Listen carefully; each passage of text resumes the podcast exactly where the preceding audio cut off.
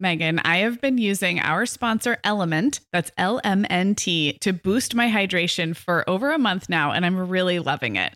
I'm just not very good at drinking plain water, and I love the taste when I pop one of these little packets. I like orange or grapefruit into a big bottle of water. It's kind of fruity and salty, and it just helps me hydrate better overall. Element is a zero sugar electrolyte drink mix born from the growing body of research that shows the best health outcomes occur with higher sodium levels. Each little pack delivers a significant dose of electrolytes, but minus sugar, artificial colors, and other iffy ingredients. Element's flavors are so unique, like fruity watermelon salt and spicy sweet mango chili. And we're going to set our listeners up with a variety pack so you can find your favorite. Right. You can receive a free Element sample pack containing eight flavors with any drink mix purchase when you purchase through our custom link, drinklmnt.com slash mom hour. That's D R I N K L M N T slash mom hour. This offer is available exclusively through our partnership and is available for both new and returning customers. And if you're an Element insider, you'll have first access to Element Sparkling, a bold can of sparkling electrolyte water. Again, it's drinklmnt.com slash mom hour.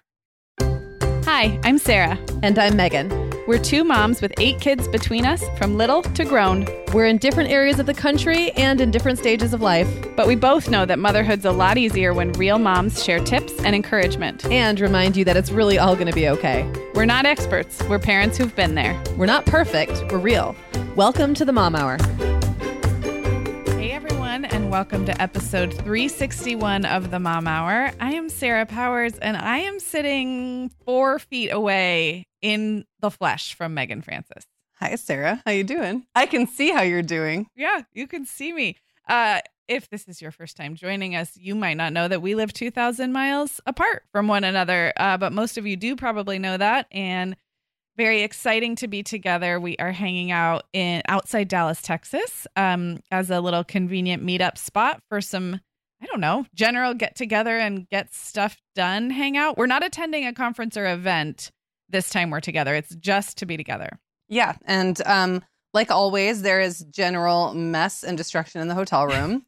um, and we're both in bed with our legs under the covers. We did get a question, like someone was curious about whether when we work in bed if we are under or over the covers. I would say if I was at home, I'd be on top of the covers. Me too. But something about being in a hotel under the covers, it's actually also very chilly in here. Yes. So we got yeah. some serious AC going. I mean, let's comment on the state of the room for a for a quick second. I feel like we we don't trash a hotel room like rock stars. We sort of clutter it like moms. Yes. So that means we have some LaCroix cans, some many beverage containers. Yes, so many beverages. Empty beverage containers. But there's actually a bit of health food. There's like Yeah. fresh fruit and berries and nuts. I don't think the rock stars do that or the young the young kids. I wonder nowadays if they do. That's true. Everyone's more health conscious these days. That's yes. a good point. yes, it feels controlled. And I said earlier that um, one of the best things about these get-togethers, and I know if you're listening and you have like little kids at home and you don't get the opportunity to do this kind of thing, this is going to be maybe like rubbing salt in a wound. But it's like all we have to do is attend to ourselves, like our own beverage and snack needs. Yes. We don't even we don't have to do dishes. All we have to do is just get up and go make snacks and get and get our tea or whatever, and then come sit back down and get on our computers and work. It's it's a very like I don't know, like very focused. Yeah, it's a simplified Yeah. existence and it's deeply satisfying. I would say if you're a mom who does any kind of work for yourself, and that could be like creative work, hobbies, um, if when you remove things like driving people places and um, dishes and laundry, even though I'm sure you're all very good at multitasking, that kind of thing. But when you take all that away, and like you said, Megan, all there is between us and our productivity is like four feet across the room to retrieve sustenance from Right. healthy snacks. we've got a we've got a restaurant. We've got facilities. We've got everything We've we need. got We've got, shelter. we've got Yeah. shelter and blankets. Um, so clearly we're pretty excited about this. And should we talk a little bit about what we've been up to before Yeah. we dive in? Maybe we should say today's episode is a listener questions episode. These are recurring. Um, and so in just a few minutes, we're going to dive into some parenting and otherwise interesting challenges that our listeners have posed to us. So that's why you're here today. But since we've got you, let's chat a little bit about what we've been doing in Texas. Yeah, so we've been here now for um, a couple of days. Is this day two, right? So Full day two. full Yeah. day two. Yeah, we got in two days ago. Um, and we've like we really haven't done tons of sightseeing because we tend to hole up. We did get a really good recommendation from our contributor Joanna, who kind of like turned us on to the idea of where we're staying. So we're in Grapevine, which is about 10 minutes from the airport we flew into, DFW. And it's a adorable little town. Um, and we're in a really nice hotel. Yeah, it's um the Hotel Vin autograph collection. It's a Marriott property. They're not paying us to say that. Um, we do try to choose Marriott properties because I have some points from some travel situations. But other than that, uh, Joanna pointed us in this direction, and it's like the whole town of Grapevine seems like charmingly vintage, and yet a lot of it brand new and updated. So it's Yeah. like it's like brand new with vintage charm. I would say. Yeah, it's yeah. lovely. And we went to yoga yesterday morning. We got our butts out of bed early and walked about, I don't know, half a mile away to a really cute little yoga studio. And we had a warm yoga session, not hot, um, but the room was heated to about 86 degrees. And I've always been a little freaked out by hot or warm yoga. It's something at home I rarely try, but something about doing it in a town where I don't know anybody and it's not my studio felt like not like people are watching me sweat at my home studio, but it just felt like I don't know, like the novelty of it, and it felt a little more I don't know, a little more anonymous. So we tried it, we loved it. We loved it. We had a great instructor. And uh, for those who don't know, Megan is really, really into yoga and just completed yoga teacher training and practices all the time. And I am the opposite of that. I, I'm familiar enough that I can go into a class and follow along, but I, I don't practice yoga regularly. So the fact that it, we both loved the class, I think also says something about the instructor and just the studio and the vibe that they created because we were coming at it from very different like backgrounds. Yeah, Yeah, that was great. And um, yesterday we also spent kind of a little, a little time checking out the interior of the hotel, and also there's like a really cool food court situation. It does not have a Sbarro or like a Panda Express, but like upscale food court. Yeah. Um, that was really fun for lunch. And then you want to tell them about our dinner? We got to hang out with um, Joanna Martin, who you all just hopefully heard from in Friday's episode that was all about books. And I'm sure you've seen Joanna, Joanna on our socials. She's done an Instagram takeover and she's been writing for us um, for six months or so now. She is a Dallas Fort Worth area born and raised native. Um, so she not only recommended where we stay and where we hang out, but she joined us for dinner last night. So it's just, I think, in general, when we make friends and friendlies via the internet, um, it's so much fun to get together in person. We had a running joke that that you never know how tall somebody is when you've only Mhm. known them from their face on a Zoom or on Instagram. Um, so happy to report that Joanna is neither way taller or way shorter than we thought she would be, and it would have been okay if she were. Well, you know, uh, I think it's kind of funny that I am now zero for two on um, estimating how tall people will be because when we met Katie Katie Parrish, um, our team member, she I assumed she would be like your height, and instead she was more like my height. I think Okay. she was more like between us, right? Yeah, and, And- and yeah. For the record, I'm just under five five, and you're just under five eight ish. Yeah. Yep. And then with Joanna, I was also like, I'm gonna call like she's gonna be about your height, Sarah, and she was more like my height. So that's twice now that I've thought someone would be Sarah's height and they're mine. I don't know what that says about me. Probably nothing at all, but I think it's interesting. It is interesting. And uh, if those of you listening who've never had the experience of meeting someone that you've only known on the internet, I just wait. Height is the one thing that can just really surprise you um, Yeah. when that person walks around the corner. Joanna, thank you for a great evening and joining us. It was really, really fun. And listeners, go listen to um, Friday's Voices episode that features Joanna and our contributor, Catherine, because we had a really fun chat about books and reading.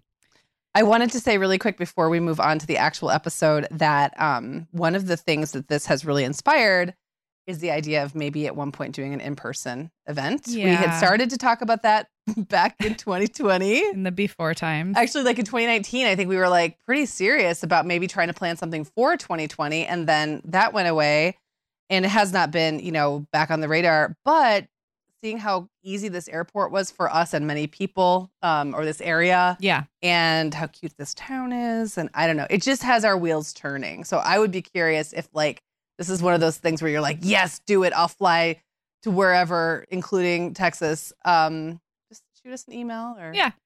Yeah, we and and we also know we did a virtual retreat. So there's like there's a couple different ways a live event could look. It could look like more of like what you see when podcasters do like live recordings or make um what am I trying to say, Megan? Like when when you make more like of a show or an event out of the podcast, but it could also look like more like a retreat for moms, which is something we did virtually in November of 2020. Yeah. It could be a combination of both of those yeah, things. Yeah. Yeah. Yeah. Yeah. Fun. Um, we checked out a little event space that they have here at the hotel. Um, so yeah, our wheels are turning.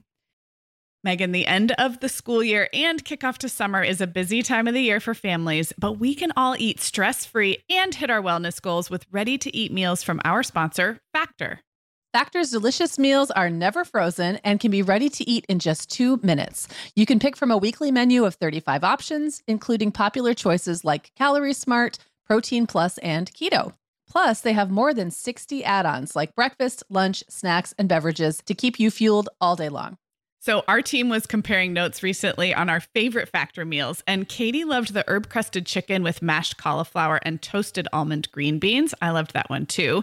And get this, so did her little boy, Charlie. She heated it up for lunch one day, and Charlie, who's three, ate almost all of the green beans. I mean, that's quite an endorsement, right? I was going to say, what a parenting win. and I get it, Charlie. Those green beans are crazy good. And if you really want to treat yourself, they even have meals with filet mignon, shrimp, truffle butter, broccolini, and asparagus. Listeners, head to factormeals.com slash momhour50 and use code momhour50 to get 50% off your first box plus 20% off your next box.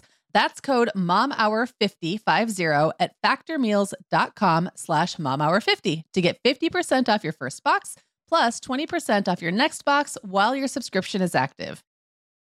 Okay, Megan. Well, over here at the Mom Hour, we are big fans of our sponsor, Our Place. In fact, you, me, and our team member, Katie, were all comparing notes on our favorite product.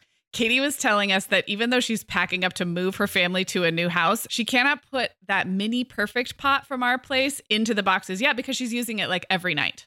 Well, as someone who also has a perfect pot, I got mine as part of their mini home cook duo set. I get it.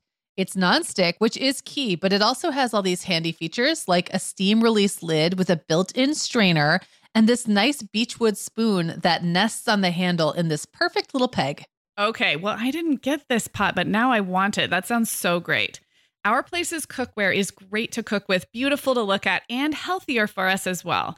All of our place's products are made without PFAS, also known as forever chemicals. In addition to their cookware and tableware, our place is also making waves with their Wonder Oven, the most stylish all in one air fryer and toaster oven. Again, free from the forever chemicals found in many of those air fryers. Listeners, our place offers a 100 day trial with free shipping and returns, and we've got a great deal for you. Go to FromOurPlace.com and enter the code MOMHOUR at checkout to receive 10% off site wide. That's from our code MOMHOUR. Okay, so our first question is from Michelle, and she says, my question is How do I prep my kids for when I return to work full time for the first time? I'm going back to work next month, and it will be a huge change for my kids who are 8, 9, and 12. We figured out a lot of the logistics for going back to work, like childcare and meals, but now I'm trying to figure out how to prep my kids for such a giant change in our family life. All right, I really loved this question and I it occurred to me that these kids ages are not too far off of where my kids are right now. And it also occurred to me that um, we get a lot of questions like this about moms returning back to work with babies and little kids, and it is a very different set of things to think about with older kids. You can have more nuanced conversations with older kids but they're also going to show their adjustment and maybe any growing pains because there's always there's always an adjustment period to big changes whether that's a move a change in job situation a divorce even very positive change. Kids are going to show a reaction and so i think my my broader advice for michelle is to normalize for yourself and then help normalize for your kids that change shows up in our bodies and in our hearts and in our minds in all different ways and that that's okay. It doesn't mean we've made the wrong choice. It doesn't mean it's going to feel like this forever, but that going through change is noticeable. Um, so I think with kids 8, 9 and 12, I I would probably start with a conversation like that, which is you know, our family as a team is going to go through kind of a big transition with mom going back to work. Like what do you think that will feel like? Make them part of the conversation so that you're sort of helping them project into the future a little bit, not by saying, okay, guys, this is going to be really hard. You might miss mom during the day or you might hate this, not by creating negative expectations, but just by normalizing the fact that it's going to feel different for a while. And that's okay because as a family, we will get through this. And, you know, it's okay to feel weird when you're going through a change. I think that's where I'd start. Yeah, I love that. And and more specific to like um work. I mean, I think don't necessarily do what I did, which is to forget about prep at all. And I have a funny story when my kids were uh I think Clara was about 8, so there would have been, you know, 8 and up. Um and after getting divorced about a year later, I ended up going back to work full time. I had been working, you know, I'd always been working from home and I had been working a part time early morning radio job for a while by that point. But I started working at an agency and it, it happened really quickly. Like the job offer came through, I want to say the beginning of August and negotiated really quickly. And I started like the second week of August, forgetting that I still had two and a half weeks before the kids went back to school. And like school was my only childcare in mind. Yeah. And I just totally like didn't think about the fact that it was going. I mean, I thought about it, but I was making a lot of decisions really quickly and I was eager for the position. It solved a lot of financial problems for me. So I just thought, well, this will just kind of work itself out. And then I had a moment of panic where I was like, oh my gosh, no, I've got two and a half weeks of, of summer vacation. Like, this Right. is the time I'd be taking the kids to the beach and we were doing all this fun stuff, the library. How is that going to work? And I, after panicking for a few minutes, um, I guess the moral to the story is it did work out with, but not without bumps. Like you said, Sarah, no matter what the change is, there's going to be bumps and there's going to be things the kids aren't thrilled about. Um, but I very clearly remember that that was when there was the solar eclipse. Oh, yeah. And I was really bummed because I wanted to be home, um, like making a cereal box viewer. And I actually just asked my boss if I could go home during the day Mhm. and do the eclipse with the kids. And they're like, yeah, we're all going to be out in the parking lot doing it anyway. So I went home for like three hours in the middle of my day. And I think I'd only been there for like a week. And maybe like not all jobs are going to let you do something like that. This was a weird, isolated incident. But I remember feeling like just that one little thing was so normalizing. Like Mhm. me being able to show up for one kind of like momentous but silly thing that was totally unnecessary made that first couple of weeks of um it kind of being a bummer to miss out on some of that end of summer stuff feel a lot better. Yeah. So that's just like a um you obviously can't we're not going to have another solar eclipse turns out. You like can't make that you happen. can't make that happen no matter how awesome you are at organization and preparing but you can like look to see what are some small things i guess that's the takeaway like are there some small ways you can make things feel like they used to be Mm. while you're getting used to the way things are now or I going to be yeah I know when we told our three kids that we were doing a big move in the early pandemic, moving to a different city, they'd be starting different schools. Um, it was also important to me that I had three separate conversations. And Michelle, I'm not sure if it sounds like your kids already know you're going back to work, but I just mentioned that because with eight, nine, and 12, they're fairly close in age. I could see like making all these conversations a group family affair. And one thing I'm so glad we did was kind of take each kid aside separately and make sure that what we were explaining and the questions we were answering were a little bit uniquely tailored to that kid. And of course, there were lots of group conversations as well, but just a note on that that you may want to individualize some of the ways you prep the eight, the nine, and the 12. Okay, and I want to say one other thing that I think a lot of working moms can relate to, especially if like working is something that is different from what everyone else in your family, including your kids, but not just your kids, is used to. And that is like it's not on you to absorb all of the uh work related to this change or all of the I guess negative emotions related to this change. Like this is a family change. It's not like mom decided to go back to work, so now mom has to do all the work to make this okay for everybody else. Yeah. And I just think that's a really important distinction because there can be it it is a big change and you might feel a little conflicted or maybe you're super excited but even being super excited makes you feel conflicted because now you're like, well, me going back to work is a great thing for me, but is it good for other people? And I just want to remind you that it's like it's a family change and it's good for everybody in the family, meaning everybody might be a little uncomfortable or kind of have to deal with stuff for a little bit. It's not on you, Michelle, to make this okay for everybody else. Ooh, I think that's such a good point. I also think, uh, and I think we've mentioned this when we've done episodes about moving with kids or telling kids about a big move. As moms, we, we sometimes give ourselves a lot of credit for predicting how our kids will react mm. or predicting what they're going, projecting what they're going to feel anxious or sad about. And I would just gently remind Michelle that the kids may surprise you. I, I always say this when people are asking how to prepare kids for a new sibling as well. Like mm.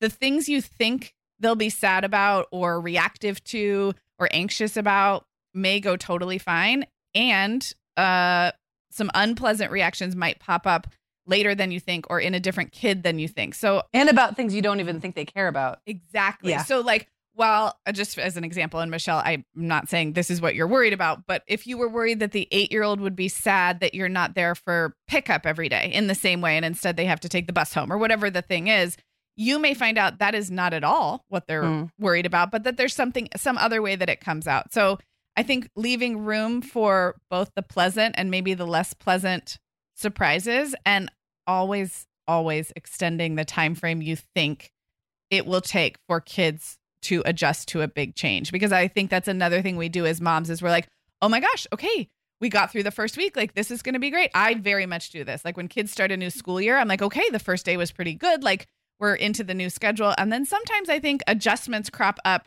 6 weeks later or a couple months later and you just you just have to remind yourself that like we are still in the middle of of a thing, of a change. Mm-hmm. And that doesn't make it good or bad. It doesn't make the decision to go back to work. It's not a judgment call on whether this is what you should be doing. It's simply your family being in flux. And sometimes that's just a neutral fact. It's not it's not good or bad. It's just what is. Yeah. I love that.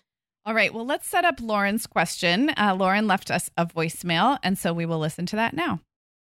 Hi, Megan and Sarah. My name is Lauren, and I have a question about healthcare for my 14 month old, um, specifically about brushing her teeth and giving her vitamins. She absolutely hates it when we put these things in her mouth. I should say the vitamins are prescribed by our pediatrician because we don't have fluoride in the water where we live, so it's just a, it's a fluoride supplement. If it wasn't prescribed, I probably wouldn't even bother with it. Um, but I'm conflicted and trying to figure out the balance of, you know, do I hold her down screaming and force these things into her mouth um, just for her own health, regardless of how she feels about it? My intuition tells me that it would be better to help her learn to enjoy the process and even do these things herself um, and to take it a little more slowly, even if that means she doesn't get her vitamins one day or her teeth don't actually get brushed. Um, I would rather her learn to enjoy it than to have this fight going on for years and years. At the same time, I want her to eventually, you know, get her teeth brushed or get her vitamins so that she has the health benefits of that. Um, so yeah, if you have any advice on how to actually move the ball forward on getting those things accomplished and also thoughts on how necessary are these things for a baby and is it okay to slack off in the learning Okay, Lauren, I think this is so common for people with toddlers with all kinds of like body autonomy questions. Like, yeah. how hard do I try to force them to do XYZ thing that we know is good for them, but that they disagree? And Sarah and I can't speak to whether you know, fluoride supplements are necessary for your baby or whether brushing their teeth every other day or waiting a month is, you know, like what the effects of that would be. But I guess I would say that I think with most of these things, we have more time than we think we do. A, so it's not, there's, you know, you might be at the height right now of your 14 month old's like resistance to this. And it may, it may be that a month or two is a fine amount of time to wait it out because like they'll be less resistant later. Um, as opposed to where I think your mom intuition is leading you, where it's like if you're forcing and fighting it now, how long are you going to have to do that? And how long is it going? Is that going to be the dy- the dynamic? And is it worth it to you to do that? And we don't know exactly what that's going to look like. Just like we don't know exactly what it's going to look like if we let our kids, um, you know, skip half the food on their plate because they don't feel like eating it. But that also doesn't mean like I force it into a toddler's mouth because I think it's good for them. Like there's and there's all this nuance. Like if it was an antibiotic that they had to have or their ear infection was going to get worse and it was like urgent or I guess more of an acute thing, I might make a really different decision than I would in the moment if it was more like a thing that they need to know how to do their whole lives, but no one day is going to make that big of a difference. So it's like there's so much there's so much of a spectrum here about how we make those decisions. Yeah, I agree. And I want to start by complimenting or that sounds maybe condescending. I'm so impressed, Lauren, with the way you phrased this question and I think as a mom, a relatively new mom, I think this is your first child, the 14 month old. You just should feel so, keep that intuition, keep asking those questions of my gut's telling me this, and my long term mom strategy is for this child to feel like she has bodily autonomy, like she can come to enjoy taking care of herself. And yet, my short term mom strategy wants to follow doctor's orders, and that feels in conflict. Like all of everything you said, I'm so impressed by. And so while these like these questions are come to us like they're problems, I just want to like almost celebrate that you're feeling that natural tension because that will never go away. Yeah. the the needing to solve for the immediate expert recommendation and have your kid do something unpleasant and yet wanting them to experience like a more I don't know, like values based coming into themselves, like that is going to Yeah. be with you forever and I celebrate you for just like being in the middle of it. Okay, so switching to like a couple totally practical things while you're figuring all this out, um, I would encourage you to play around with different times of day, different caregivers, and different methods of trying all of these unpleasant things. Um, toddlers are like, they like novelty. They like, especially young toddlers, like a 14 month old, they're still sometimes distractible. So while you're figuring all this out, don't forget that if you're partnered, you could have your partner, your co-parent, try to do the the nasty deed sometimes you could try it in the morning instead of at night or vice versa. You can also go back to your providers and say, you know, this isn't working for us Yeah. right now. What are other parents doing that's successful? Mhm. Because they might say, "Oh, you know what? Don't Just worry bag about it. it." for 6 Yeah. months." Or Yeah. they might say, "Oh, I you know, we I learned a great trick cuz cuz other families have gone through this." So, um just I think that's what I would offer that while you're while you're figuring out where you stand and while you're listening to that intuition, also don't be afraid to mix it up. Like and and try different ways to accomplish these these things. Totally agreed. I mean, I'm thinking like if you went to your dentist and pediatrician, I'm not sure who, whether um, the 14 month old is also seeing a dentist right now or if it's just all coming from the pediatrician. But if you say like, and like, I guarantee, Lauren, you are not the only parent right now who's trying to figure out whether you like hold a baby down and brush their teeth or just let it go. Like, you're not the only one. So they'll probably have some strategies for you. Or if they just, or if they kind of dis- are dismissive and say like, we'll just do it, then that kind of tells you a lot about that care provider too. It's like Right. maybe you need to go elsewhere to get tips and ideas. But there I'm there's other people, you know, who are facing this. I promise you, probably listening right now, who maybe have tried some new strategies or got different advice when they went back to their care provider care provider and like pointed out that it wasn't going so well. Yeah. yeah. Agreed.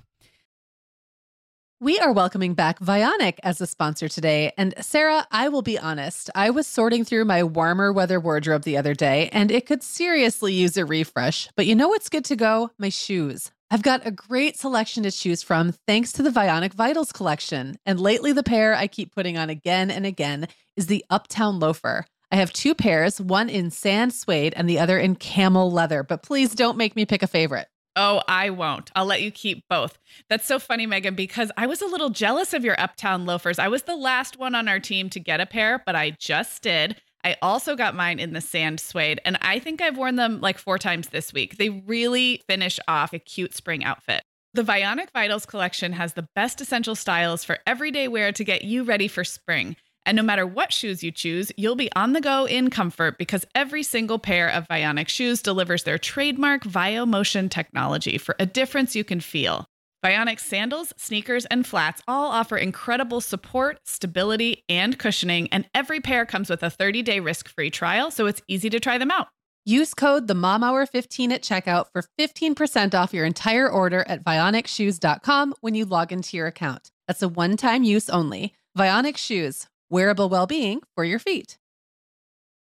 We are welcoming back Ritual as a sponsor today. Megan, we both try to make healthy choices, but you know, sometimes it's tricky to sort through fact and fiction when it comes to supplements and vitamins to figure out just what they're doing for us. That's why I'm glad Ritual keeps studying their products and sharing the results, especially as it relates to women, since women are the focus of all Ritual's products, including the Essential for Women 18 Plus multivitamin. And the results are super reassuring. Just as an example, Ritual conducted a university led clinical trial for their Essential for Women 18 Plus multivitamin, and it was shown to increase vitamin D levels by 43% and omega 3 DHA levels by 41% in just 12 weeks. Ritual's Essential for Women 18 Plus multivitamin is made with high quality and traceable key nutrients in clean, bioavailable forms with nine key nutrients in two capsules per day. Plus, they are leading the industry when it comes to sustainability. They use lower carbon packaging and prioritize sustainably sourced ingredients. That kind of thoughtfulness really matters to me. No more shady business. Rituals Essential for Women 18 Plus is a multivitamin you can actually trust. Get 25% off your first month at ritual.com slash the mom hour. Start Ritual or add the Essential for Women 18 Plus to your subscription today. That's ritual.com slash the mom hour for 25% off. Okay, this next question comes from Kim. She says, Hi, ladies, love your show. I recently transitioned a hall coat closet into a second pantry to better fit the needs of my family of six. I'm excited to have the additional food storage, but I'm now having trouble deciding what to keep in which pantry. As a note, these two pantries are literally right across the hall from each other. We live at a split level and had been keeping overflow items on a shelf in the garage. So she wants to know if we have suggestions with that. Sarah, I know things will come to mind um, as you're talking. I'm gonna let you take this one first, but I am like literally in this situation Yeah. right now where I have my kitchen pantry and then I have like other storage areas in the house that I'm trying to figure out how to use. So as you talk, I think it's gonna give me ideas too. Yeah. So you go first. Well, Megan, you and I had a recent conversation because you have we'll save this for a future episode, but you have like um an upstairs downstairs bathroom challenge that reminded me of this where like you have enough bathroom space, but like which to keep in which area and Right. like how are you going to use the space. So, Kim, first of all, I am a little bit jealous because my last move put us in a larger house overall, but way smaller pantry storage than I've ever had in any house, even my much smaller houses. Um, I have no pantry. I have kind of cupboard style pantry cupboards. And then we we keep stuff out in the garage similar to you, overflow items in our garage, but even that is awkward. You have to walk through a whole room to get there and it's like it's not very it's not very organized out there. So I am living vicariously, like almost imagining if if I too got to make this decision. Um so one of my favorite things about pantry storage that I have learned over the last few years is getting happy with how you store dry goods, dry food items. And I have gotten rid of anything that comes like in a box with a bag inside, right? So cereal boxes, cracker boxes, as soon as they come home from the grocery store, they go into um like bins that have been purchased for that or more likely into repurposed glass jars. Um, I also make a lot of use of lazy susans in my small pantry so that you can spin around a little circle and there's jars of dried cranberries and chocolate chips and granola and whatever else. And I reuse a lot of containers. So, whichever direction you go, I would start with making sure that everybody in the household can see what this item is. Um, and then I just I think there's no one right way to decide, but I think um, the tips that are often given when people move into a new space, like you, Megan, um, I would use here, which is using post-it notes for everybody in the family to like almost train them, like, oh no, like the the overflow cereal boxes go on this shelf now, and the appliances go here. You can um, move those post-it notes around. Mandy just gave this tip in a blog post that she wrote about moving, and I remembered how useful it was that even when you as the decider make the decision about what goes where you will forget i will forget my own systems that i just decided so um, having post-it notes that you can kind of move around being willing to experiment and then i guess a question i would have back for kim and i don't know is are there small appliances or non-food items being mm-hmm. kept in the pantry? Because that might be the first thing i go to. If if we're keeping things like slow cookers and instant pots and blenders maybe in her house those go in a different cupboard or stay out on the counter. But that would probably be the first thing i do because those take up so much space and they're nice to have easily available but they're pretty separate than food storage. So I wonder if one of the closets could be used for non-food items like small appliances, um, Fancy dishes. fancy dishes, Yeah. dishes that you don't, or giant salad bowls or popcorn bowls, like the ones that you just don't use unless you're having a big potluck. It's almost like that kind of thing, and then food in the other. But I could see it going so many different ways. I just Yeah. like, I like the opportunity. there are so many ways to do this that where this is where I'm at right now. I'm in a very um like I know whatever I decide I have to I have to just do it in order for a new system to work. You have to commit Yes. to it. And I'm still in the phase where I'm deciding what I'm going to commit to. So it's looking a little wonky at my house. But one thing, you know, they always are saying like put the thing away, put the thing further away from your kitchen that you don't use all the time. So like let's say it's a um oh, I don't know, like an ingredient you don't use as often. Well, I don't really keep a lot of that sort of thing in my house that I don't use very often. It's more like, do I, how do I, like, what else do I use it with? So then I started thinking, okay, well, um, things like baked baking items, right? I would just keep all those things together because we don't bake that often. And I wouldn't want to have to walk into the other room and carry back like in my arms like a flour and a sugar and a bag of chocolate chips. Like, you know what I mean? Like that juggle. So it's not just about the individual items that you maybe don't use daily, but also do you use them all together in such a way where if you put them far away from the kitchen, now you have to get them all at once Yeah. and what a hassle that is. So that's one thing that I've been thinking about. Like, are there ways to group things together in a bin so that if I go grab that bin, I grab the whole Yep. thing and bring it back all at once and just stand on the countertop? The other thing that um, is also important to distinguish is like you might use something every single day, but you don't use all of the things that you have of that thing every single day. So, one thing that we are doing in my house that I'm trying and have decided I'm probably going to commit to, um, and this came about from like a really silly conversation I had with Owen, where he said, Mom, I want to be that family that always has a pitcher in the fridge with like Kool Aid in it. Oh, that's And I really said- cute. Honey, we can be that family that always has a pitcher in the fridge. I can't promise you it's always going to have Kool Aid in it. But like, yes. So, you know, when your 16 year old gives you, like, feeds you a way to make them happy, Mhm. you find a way. to make Especially when it's happy. phrased that family that. I, know, just feel like be that is. family that does that. Okay. So I so now what I'm doing is buying I'm calling it mystery juice.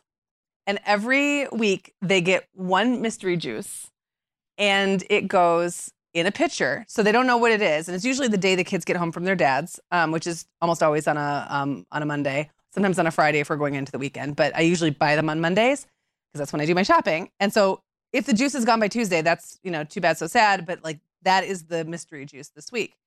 Um, well, what I was doing was buying a new juice every single week and then putting it in the jug. And then I was like, well, I could buy seven juices and stick them in the closet that's on the other side of the house because the kids are never going to look in there. It's still mystery juice, right? Yep. So it's a daily use item, but I'm not using all seven Uh huh. juices that I'm keeping all at once. Same thing with paper towels and things like that. Like that could easily go in one of those places.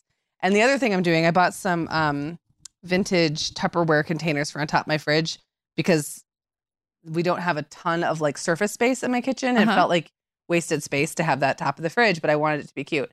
Um, and now we have cereal of the week, and the kids vote on that. So they put up nominations for cereal of the week I love it. and then we vote for what the cereal of the week is. But what that means is that whatever the cereal of the week is goes in one of those Tupperware containers, Mhm. and that's it. They don't get to open any other cereals. Yeah. That's the only one. So I could easily look at their nominations co- as they're coming in and just buy the other ones and stick them in the pantry. So those are just two little, when you think of something totally like flip it on its side sometimes or on its head, ideas will come that fit for your family and whatever fun family traditions or whatever you have that work that maybe wouldn't work for like the random person you read about in an article. I Yep. guess is my only point. And I love that it's for those those two things are tied to like a family togetherness thing. Yeah. Which means I'll do it and stick to the system. Whereas if it was just the smarter way to use space, I'm putting that in air quotes. Yeah. I might forget or just not Or bother. it might not apply to you guys. Right. Yeah. Exactly. So mystery juice and cereal of the week have both been very successful in the new house. I am not wasting. I don't have like seven boxes of cereal open Yeah. and getting going stale. And Owen's dreams of mystery juice are coming true. And let me tell you, when your 16 year old walks in the house and is so excited because there's a pitcher with some kind of juice in it. I mean, it's just worth It's it. a mom win. It's a mom win. It's a mom win. Yeah. Yeah. As you were talking, I was thinking like you're using a very like now and later strategy, which makes a ton of sense with the flow of your like the humans in your family. Like what what is about this week and what is for future. I think that could be a really helpful way for Kim to think about the pantry idea, or she could listen to that and be like, nope, it's not about now and later. It's about big stuff and small stuff, or it's Right. about edible stuff and not edible stuff. Um, I feel like now this is repeat because I talked about glass jars, but if you are not already unpackaging everything you get and thinking about space usage at the unit level as opposed to the package level. So, for example, if we're talking about toilet paper or paper paper towels, and they come in those big awkward 24 packs from Costco or Target or wherever you're getting them, like when for us when we make those purchases, nothing ever stays in that giant shape. We undo it and put it away. You have so much more flexibility for putting things away if you what am I trying to say? Like like take apart the the aggregate Yes. and store the individuals. And I could see that working. Like to your point, Megan, you're shopping ahead, but you're not putting all of the cereal in the same place. You're putting this week's cereal. So if they're not already doing that, Kim, I feel like a second pantry would be a great time to start. Like, great, we got 48 LaCroix, but we're going to put six in the fridge and the rest go on this bottom shelf. And I, I've just found a lot of satisfaction in that kind of. That's like a late. That's a, like a more recent development in how I think about storage. It, rather than unload the car from the store and now you've you've got to just find place for all these larger things. Yep. I don't know. Totally agreed. And and every time I've done that, like taken something from that larger down to the, you know, usable, Yeah, um, shelvable, pretty to look at, Yes. it just makes it so much more functional. So totally agree. It does, and you're also not caught like, oh, we need paper towels. Can somebody go get a roll of paper towels? And now like somebody's got to rip into a giant. Like, yeah. yeah, I, yeah. Just unit unitizing things from the moment you get them home. I think uh, has a lot of different benefits. I want to add one other thing to that too.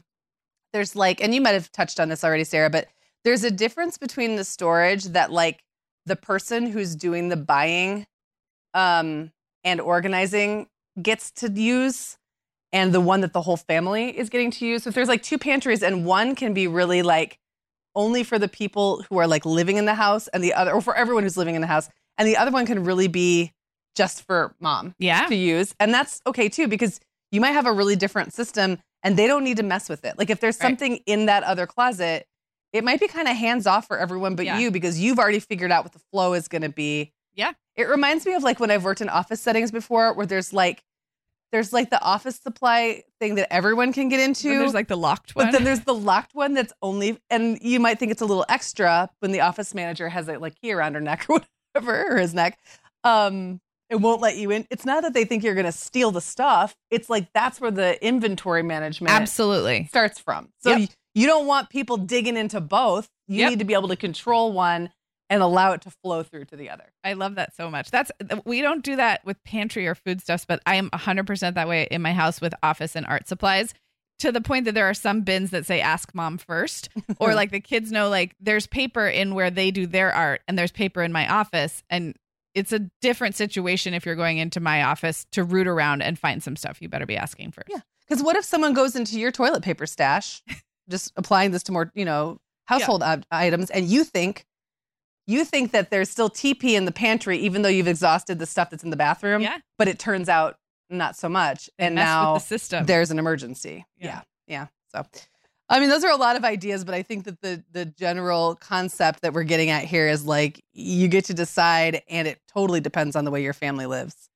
way- and yeah. that there will be like a little bit of a learning curve like where you said you are megan with your move like you you have to just pick one way and and ride it out for a bit to see if it's working and Yeah. that's where i would make use of some some bins some boxes some post-it notes and then like you know in a month or so you can start to commit maybe then you can get some prettier containers or do some fun labeling or something but there's going to be a transition period so Yeah. all right. Well, our last question for today comes from Emily, and she left it by voicemail. So let's listen to that now. Hi, Megan and Sarah. This is Emily in Fort Worth, Texas. I was wondering how much you allow school consequences and punishments to roll over into home consequences and punishments. I know growing up, I was in the camp where my parents told me if I got in trouble at school, I would be in double the trouble at home. My mom is a teacher, I am also a teacher, so I understand the um, desire for your children to be well behaved at school.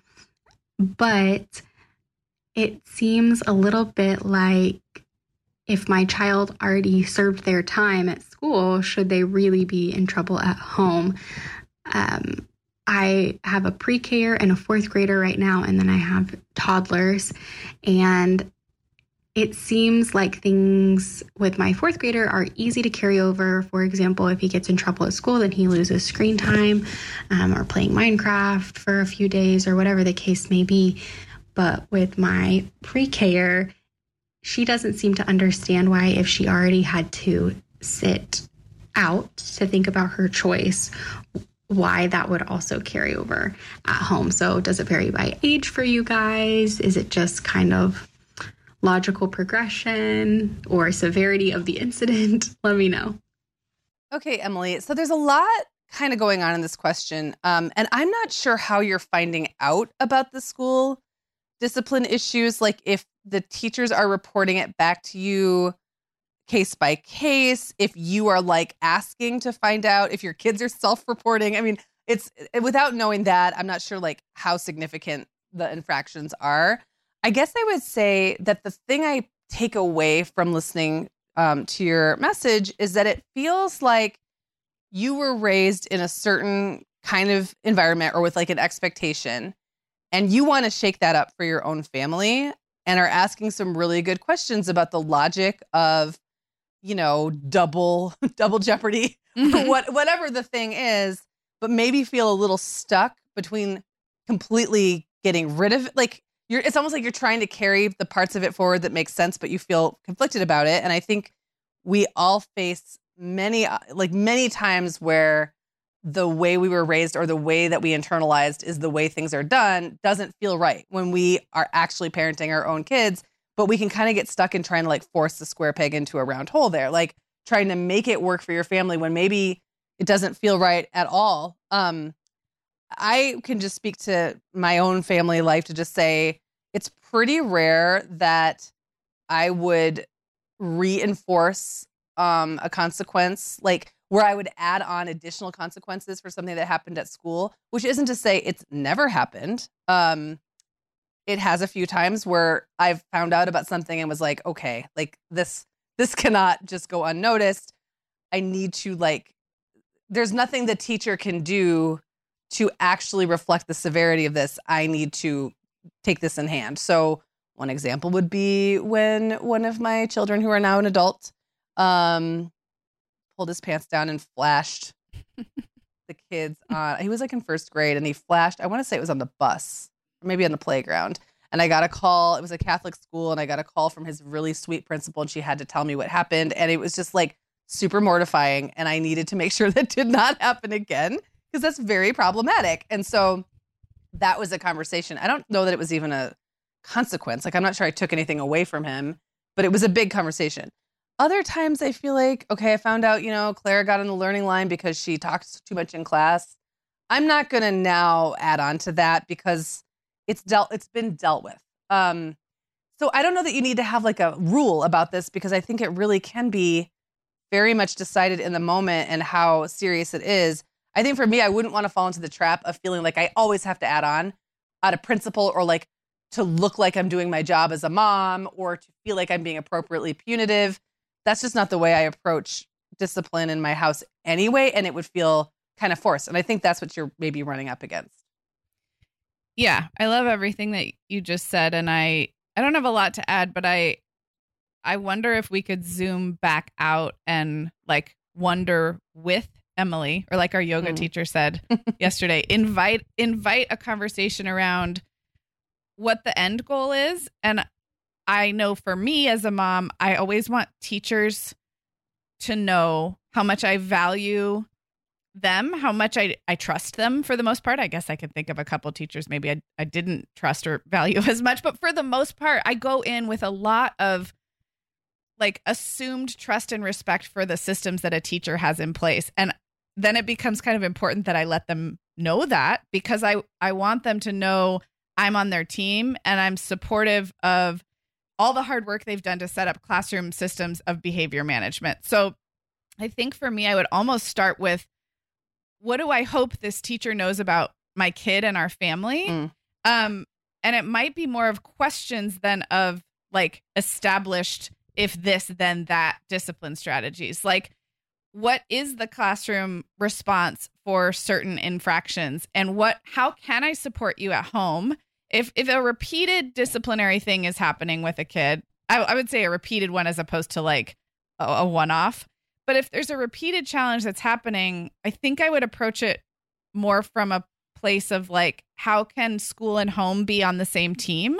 And maybe the teacher would have questions for me like, okay, well, what does happen at home if there's um, yelling or disrespect? And what does happen in the classroom? And let's let's look at our our methods or is our language even lining up so that we can support this kid and they're not confused about one thing's okay at school and one thing's okay at home or so i guess to your point megan i'm not sure that i i don't have a a specific answer of what's right for your family emily but i also heard in that message like you said almost um almost a a desire to depart from a philosophy that she grew up in and i guess i always support moms in looking critically at the homes they grew up in and seeing if there are some cycles that they wish to break so Yeah. i'm i'm in support of that line of questioning and i'm in support of home teacher communications Both That's of them. Yeah, and yeah I also think it's like, you know, I've been pounding this drum for years, but drum. like being this drum, um, it's like looking at our motivations as moms when we're bring when we're doing something. Why are we doing it? Like, Yes. why are we setting this as the standard or the rule anyway? To begin with, is it because we're really? Is it because that's what your family of origin did and it's just stuck in your head and that's how you think you should parent to be a quote unquote good parent?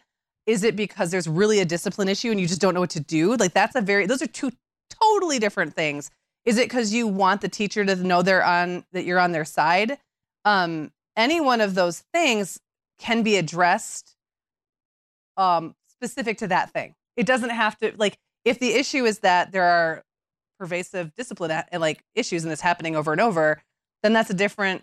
You might get it a different answer. And you might get it differently than if it's just that you want the teacher to know you guys are aligned hmm or it's very that's very very different from if you feel self-conscious when you don't have the same kind of discipline strategy that your friends do or the other moms you know do or that maybe your parents did. Like all of those are so different. Yeah. like the motivations are so different. So the answers should probably be different. And then the way you get to the answers can be different. Yeah. Yeah. And I think that's that comes back to why getting on the same page with the teacher might be really valuable. There there have been some interesting discussions in our Facebook group about this issue and we have so many listeners who are teachers. Yeah. And I I saw a couple teachers say that they sometimes not hold back, that's the wrong word, but they they sometimes wonder if enforcing classroom discipline is going to get a kid in extra trouble Yeah. at home. It may actually make them think twice about running their own classroom the way they would otherwise. Do you know what I mean? Like Mhm. like it's useful for them to have established results and consequences for certain behaviors, but then if they on top of that are like, "Ooh, but I don't want Owen to get like right another time out. I know this is going to affect him at home." It's just it's just an invitation for more communication, I think. because I think a lot of I think most teachers will be really honest. Like this was a big deal, and I was not able to adequately deal with it in class. Is a very different conversation from it's done. Yeah. you know they they took their lumps, whatever their lumps, they the paid their time. line. They paid their they did their time. Yeah, um, those are like really two different conversations. And if you have a dialogue with the teacher, you can kind of find out which one it is. Yeah. I love it. All right. Well, this was really fun and so fun to be right here next to you, Megan. I wonder if we give more wise advice when we're in the same room. I think I'm absorbing it like right. It's like floating not. through the air. I'm making um we're like talking with our hands, but we're also not really looking at each other. Yeah. We're sort of in parallel. Like if you can picture parallel um hotel beds. So I'm like gesticulating, but not actually looking. And I can just see you out of the peripheral. I'm afraid to turn my head too much because then I think my sound will Yeah, exactly. go in the wrong direction. So I'm Well, thanks for joining us, everybody. Again, thanks to Texas and Grapevine, Texas, and Joanna Martin for, um, I don't know, giving us a lovely experience here in person together. Uh, the show notes for this episode are always at themomhour.com. The conversations continue on Facebook in our Facebook group and on Instagram. And anything we said we'd link to, we will in the show notes. I think that's it. Megan, we'll talk to everybody soon. talk to you soon. The Mom Hour is supported by partners like Erika. Erika is the social media health app for teens that gives them the tools to unplug when they need to for improved health, study focus, sleep, and daily balance. Erika was built by a dad of three boys who saw that teens themselves were really becoming self aware to the risks of social media, and he wanted to help them self regulate. Erika works to hide distracting apps from your phone at the touch of a button, keeping them out of sight and out of mind without deleting your data. Tell your teens about Erika and save 20% on the Erika family plan with promo code The Mom Hour. Go to erika.app and search for plans. That's Erika with a K, E R I K A dot A P P, and use code The Mom Hour to save 20%. Hey everyone, Sarah here. Megan and I would absolutely love it if you hit pause right now, right where you're listening, and left the Mom Hour a rating and review. If our show has helped you feel a little more confident as a mom or a little less alone, that's one of the absolute biggest ways you can thank us. And it really takes about 30 seconds. If you're listening in Apple Podcasts, just navigate to the Mom Hours show listing. So, not the episode you're listening to right now, but the kind of landing area for our show as a whole, and then scroll down to leave a rating or review. Thank you so much.